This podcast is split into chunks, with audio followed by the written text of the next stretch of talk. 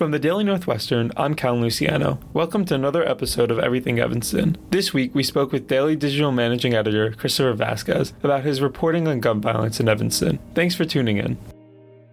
Last week, Chris shared the second episode of his documentary series Toppling the Trigger, where he takes a look into how gun violence has affected residents of Evanston's 8th Ward. Because of the nature of his reporting, we want to warn listeners that this episode contains some graphic descriptions of gun violence. After five years without any gun violence, the ward has experienced three gun homicides since 2016. But the goal of the story wasn't to sort of examine any sort of crime patterns in any specific area of the city. It was just to kind of focus in on one community and see how gun violence has impacted impacted it, especially residents who are directly impacted by it. In the years since 2016, Evanston has lost three young residents to gun violence 19 year old Star Paramore, 25 year old Hamza Hamoy, and 25 year old Shane Colombo. Each passing has left the community struggling to reconcile the violence and loss of loved ones. Star Paramore was planning to move out to California. He wanted to be a truck driver, but he was too young to take the class to actually be able to do that. And in 2016, he was found in the basement of his apartment building on Harvard Terrace. His mother didn't know that he was dead for a few days. She found out when she walked into her apartment one Friday afternoon coming home from work, and there were police in her apartment that management had let in. They asked me, um, Do I live here? I said, Sure. They said, What's your son name?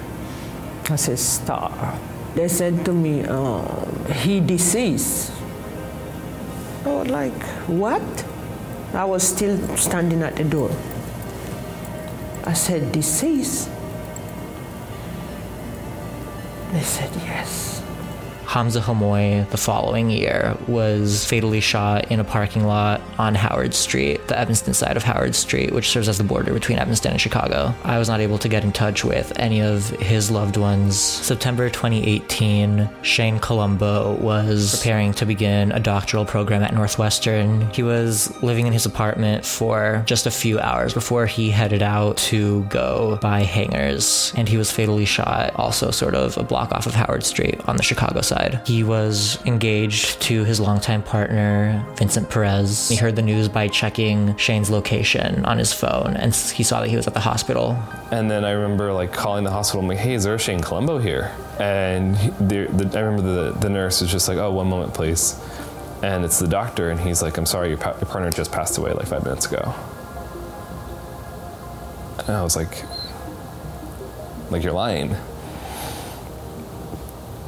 that was hard. And uh, effectively now, like I have PTSD about those days. Like, right there are moments where I will have a, something will play, and I, I go back to that day, or I'll eat something, and I just think about those days.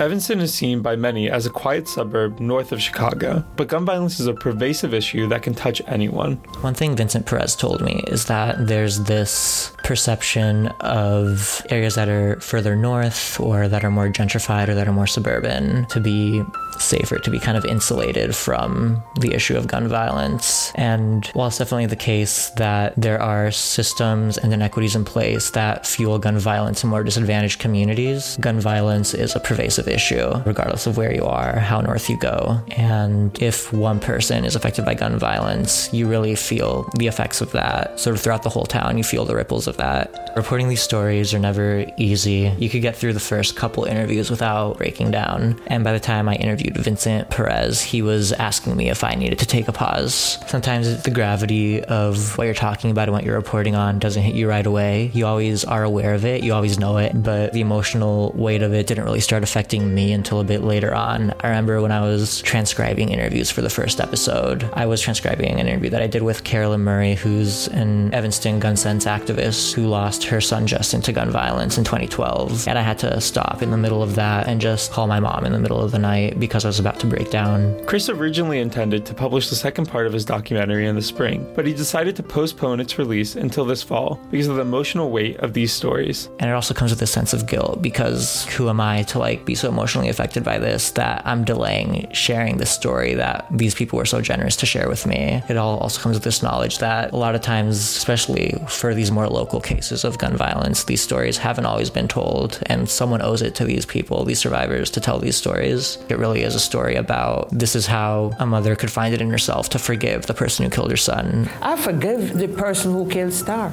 I just want him to turn himself in to face whatever he did. But trust me, I don't have an ounce of hate in my heart. I pray for that. I pray for whosoever did that to Star. I cannot go around with hate in my heart. This is how a man could bring himself to live in the apartment that he and his late fiance were supposed to live in together. The thing that I can do to honor him the most is live my life the way he lived his curious and playful and always learning. And if there's any piece of advice I can give anybody, it's like, don't be afraid to tell someone that you need something. I think that's what it is at the end of the day. It's just a story about how do you move on from being impacted by something as deadly, as sudden, as traumatic, as losing a loved one to gun violence. Forgiveness is not so easy. It's a hard thing to do. But you got to think about yourself because if you don't do that for you, nobody going to do that for you.